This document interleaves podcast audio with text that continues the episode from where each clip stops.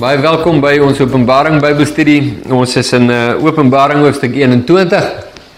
Van hier af gaan dit nou taamlik vinniger gaan, dink ek. Ons het moes 'n paar dinge stadig verduidelik en bietjie moet dit aankom om dit vas te lê. In ons vorige video gepraat oor hoe mense die teks in Openbaring 21 net heeltemal ehm um, uh, ek weet nie of ek moet sê verkeerd lees of mislees nie. Ek dink dit is Dis om dit nog saggies te stel, maar dat mense doelbewus die teks net vervang met hulle eie sieninge, ehm um, en wat hulle wil hê dit moet of wat hulle gehoor het iemand anders gesê het en dan lees jy dit daar uh onder andere die straat van goud in Jerusalem, die nuwe Jerusalem en die feit dat hierdie goue stad nie die hemel is nie, maar 'n beskrywing van die bruid, die vrou van die lam. So ek wil ek wil aangaan daar en ehm um, Nou ons het nou reeds die teks gelees uh in ons vorige video, so ek wil in die Bybelstudieboekie begin sodat ons 'n end kan vorder wat dit betref as jy die Bybelstudieboekie het. Openbaring ontsluit, kyk op bladsy 231. Kom ek toe aan jou die bruid, die vrou van die lam, so ek gaan nou 'n bietjie herhaal wat ek in die vorige video gesê het, maar dis ook goed ehm um, want dit baan vir ons die weg vir die volgende gedeelte. Die volgende gedeelte van die visioen konsentreer op die nuwe Jerusalem. Moenie die fout maak wat baie al gemaak het deur te sê die nuwe Jerusalem is die hemel nie. Die teks is baie duidelik dat die nuwe Jerusalem die bruid van Christus is. Die bruid van Christus, soos ons reeds baie goed weet, is die ware kerk van God. Wat volg is 'n beskrywing van die karakter en aard van die kerk van God in die simboliese taal van Openbaring. Met ons verduideliking van Openbaring 14, die 144000, het ons reeds gewys dat die beskrywing van die nuwe Jerusalem, soos ons ook in Hebreërs 12 sien, niks te maak het met 'n geografiese ligging nie, maar met die geestelike liggaam van Jesus, naamlik die kerk. Die kerk is die stad van die lewende God. Dit is die nuwe Jerusalem. Die aardse Jerusalem is die simbool van dooie mens godsdiens of net dooie godsdiens of dooie mense godsdiens. Ehm um, maar die hemelse is die simbool van ware aanbidding in gees en waarheid. Die kerk van God word voorgestel as 'n stad. Dis die plek waar baie mense woon en werk. Die kerk is nie 'n klein groepie mense nie, maar 'n ontelbare skare van oor alle eeue heen uit elke stam, nasie, volk en taal wat hulle knieë voor God gebuig het Hulle is die verlosters van die lam. Ek en jy kyk na die kerk en sien dalk glad nie die prentjie wat hier beskryf word nie. Ons sien die onvolmaaktehede, die onvoltooide stad vol bougereedskap en bourommel, maar God wys aan Johannes die volmaakte stad, die eindresultaat. Die werk wat hy begin het, sal hy klaarmaak. Hy is die bouer en die argitek. Nou van vers 10 tot 22 vers 5. Nou ons het in ons vorige video uh, tot aan die einde van hoofstuk 21 gelees, maar nie die die 5 versies in 22 nie. Nou ek gaan dit nog lees. Ek gaan daarby kom, maar as jy in jou Bybelstudie boekie volg, dan sal jy sien die gedeelte wat ons nou gaan lees, gaan verduidelik en verduidelik tot in die eerste 5 verse van die volgende hoofstuk. As ons daarby kom, dan lees ons die teks. Ons sien hier die kenmerke van die kerk van God wat die volgende eienskappe insluit. Nou toe ons die teks gelees het, onthou jy en ek uh, ek hoop is dit nog vars in jou geheue dat jy onthou die beskrywing van die 12 poorte, die 12 parels, die 12 fondamente, die eienskappe daarvan hoe hy lyk ensovoorts ensovoorts. Ons gaan nou na daardie eienskappe kyk om te sê wat's die betekenis daarvan en hoe dra dit by tot die beskrywing van die bruid van Christus. Dit het uit die hemel neergedaal. Dis die eerste ding wat ons lees van hierdie goue stad vers 10. Dit is dus goddelik en nie menslik nie. Die ledemate van Jesus se liggaam is van bo gebore, Johannes 3 vers 3. Die Afrikaanse ou vertaling gebruik die woorde weergebore, maar die Grieks sê letterlik van bo gebore. Dis 'n werk van God se gees.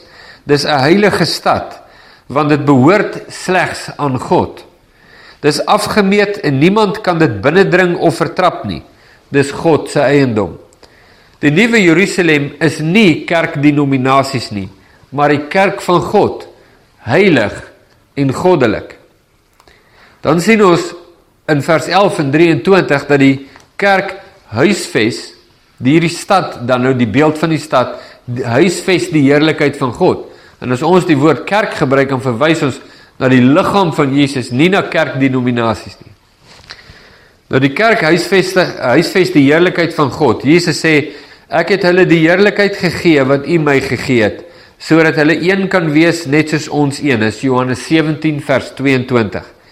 Eers as sondaars het dit ons aan die heerlikheid van God ontbreek. Romeine 3 vers 23.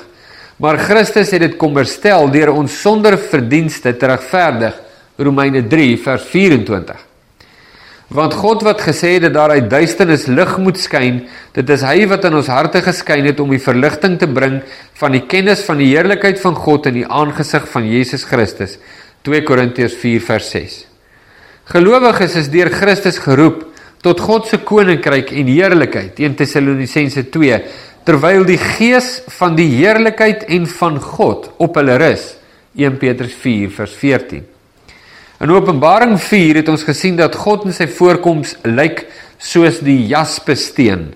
Die helder jaspis dui op die teenwoordigheid van God met 'n klem op sy volmaakte heiligheid.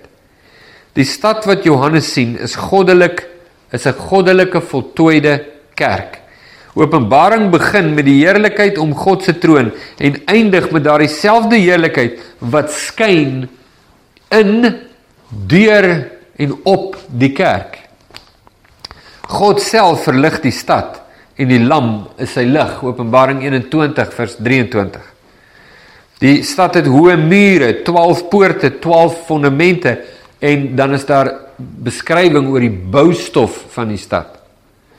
Toegang tot die stad word gereguleer deur die hoë muur en die 12 poorte. Wat beteken dit? Hoe kry 'n mens toegang tot die kerk van God? Jesus sê ek is die weg en die waarheid en die lewe. Niemand kom na die Vader behalwe deur my nie. Johannes 14 vers 6. Christus is die uitsluitlike toegang tot die kerk. Om in die kerk van God te wees is om God te ken en 'n verhouding met hom te staan deur Christus Jesus. In Handelinge 4 preek Petrus en sê hy is die steen wat deur die bouers verag is, wat 'n hoeksteen geword het. En die saligheid is in niemand anderste nie, want daar is ook geen ander naam onder die hemel wat onder die mense gegee is waardeur ons gered moet word nie. Christus is nie net die hoë muur en poorte van hierdie stad nie, maar ook die fondamente waarop die stad gebou is. Want niemand anders kan 'n ander fondament lê as wat daar gelê is nie. Dit is Christus Jesus. 1 Korintiërs 3 vers 11.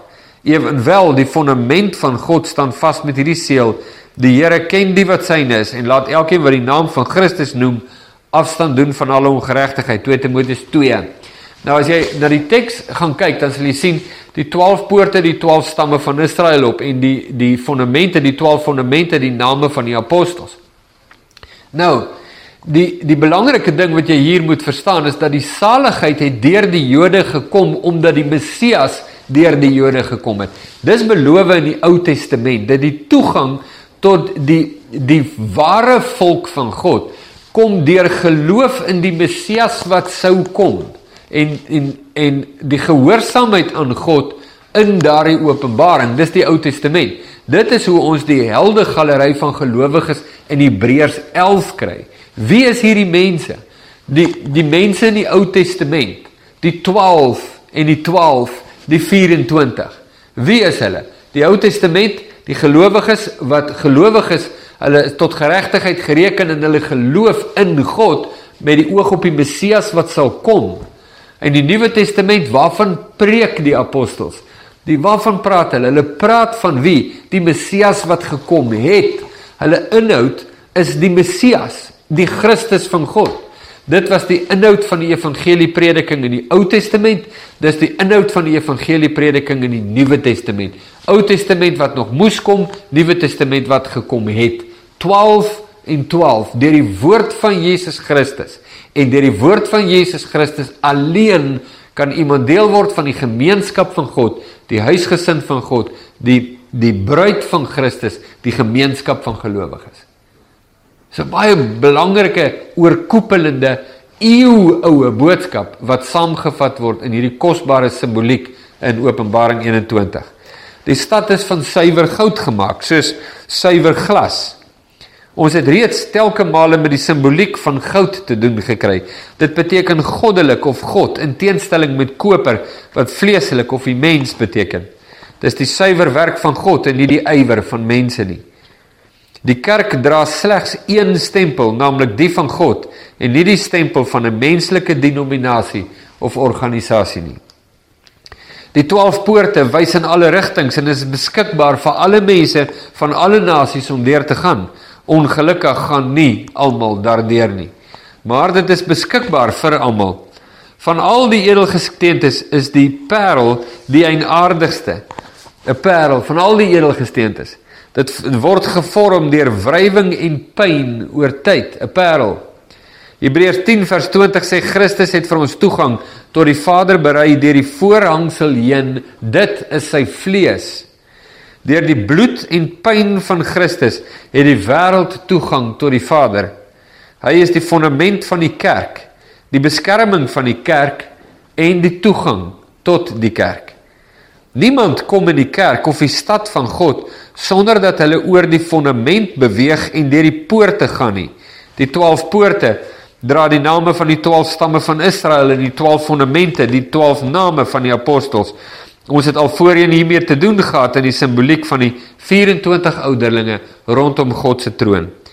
Die boodskap van Israel en die apostels deur al die eeue heen was die boodskap van die verlosser van God. Want 'n kind is vir ons gebore, 'n seun is aan ons gegee en die heerskappy is op sy skouer en hy word genoem Wonderbaar, Raadsman, Sterke God, Ewige Vader, Vredevors, tot vermeerdering van die heerskappy en tot vrede sonder einde op die troon van Dawid en oor sy koninkryk om dit te bevestig en dit te versterk deur reg en deur geregtigheid van nou af tot in ewigheid. Die ywer van die Here van die leerskare sal dit doen. Jesaja 9 vers 5 tot 6. Daar's 'n goue meterhoede waarmee hierdie stad gemeet word in hierdie teks. In Openbaring 11 vers 1 tot 2 kry Johannes 'n meetroede om die Naos tempel te meet. In hierdie gedeelte staan 'n engel met 'n goue meetroede en hy het die stad gemeet. Die meet van die tempel in die stad dra die idee oor van afgemeet en gedefinieer is gemeet. God het gesê, "Daar is my tempel en niemand sal dit vertrap of beskadig nie. Dis myne." Eh, Openbaring 11. Hier kry ons dieselfde boodskap, behalwe dat die mates van die stad ook gegee word. Dit dra die boodskap van definisie en van karakter. Nou soos met Openbaring 14 het die 1953 Afrikaanse vertaling die mates omgeskakel in maklik verstaanbare taal, maar deur dit te doen het hulle die boodskap wat deur die mates verteenwoordig word, um verskans of tersyde gestel of buite bereik geplaas. Daar's die beter woord. Buite bereik geplaas. Die 1500 myl is eintlik 12000 stadia. Kan jy nou versien? Jy jy ken nou as jy met my nou al hierdie Bybelstudie volg nou al van die begin af, dan verstaan jy die oomblik toe jy hoor 12000 stadia, toe weet jy klaar wat dit beteken. Weet jy klaar? Toe het hulle nou dit gaan verander na kontemporêre mates en daar verloor jy daai lieflike waarheid wat daar is.